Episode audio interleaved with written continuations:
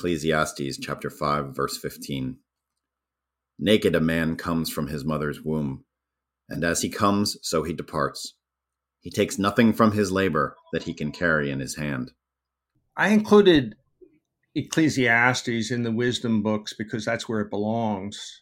And Solomon uh, as the king of Israel, the son of David, uh, at the very beginning of his life, he has a very auspicious beginning, not of his life, but of his kingship, where he asks God, um, uh, or God, God asks him, What uh, favors can I do for you, or, or what do you want? Mm-hmm. And, and instead of wealth or long life, mm-hmm. he says, Give me discernment. Mm-hmm and there's a lot of discernment in this in the, the natural course of life but I mean, Solomon is uh, had a very long life, and he had a very auspicious one. Um, but this is written towards the end. You know, this verse reminds me so much of my favorite hymn. Eric, do you know what my favorite hymn is? Uh, let me think. Well, I think you have a lot of them. So oh, that's me, true. Put me in. Put I'm me a, in typical pastor where I say everything's my favorite, but Rock of Ages, Rock of Ages is my favorite. It, usually that rises to the top of my list of favorite hymns, but I, I, wonder if the author of Rock of Ages, it was written in 1776, Augustus Toplady was his name. I wonder if he had this verse in mind when he wrote some of these lyrics. You know, Rock of Ages, Rock of Ages, cleft for me, that one.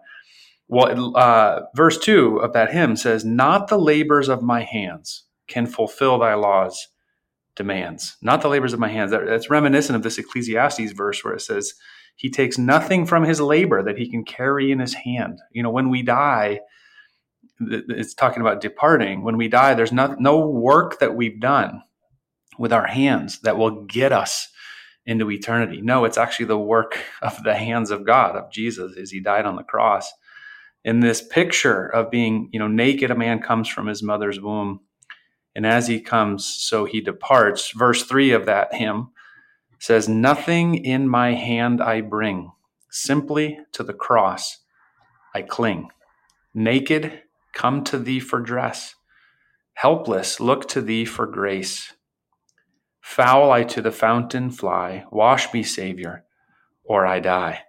And I just love the humility of this hymn that, you know, we're born into the world naked, having accomplished nothing, and we leave this world not being able to bring any of our accomplishments, you know, to the table with salvation. And I just love the hum- a whole lifetime of humility, saying, "All that I have comes from God. All that I need, I depend on, uh, you know, from Him." And I just like that posture, the posture of the heart, knowing that without God, I am just dust, really. You know what I love about you, Nathan? I love your Tell sermons. Me. I love your sermons mm. because actually, what you gave was a very short sermon. Mm. You took a verse and you you filled in all the blanks and you you you imported into this the the message of the New Testament, the message of Paul, the message right. of Jesus, yeah. the message mm-hmm. of all the disciples who were faithful to Jesus and it's not by you. And you know, God is at the center of it. Uh, mm-hmm. God's yeah. will is at the center of it, and we're rebellious, and we we we fight against that.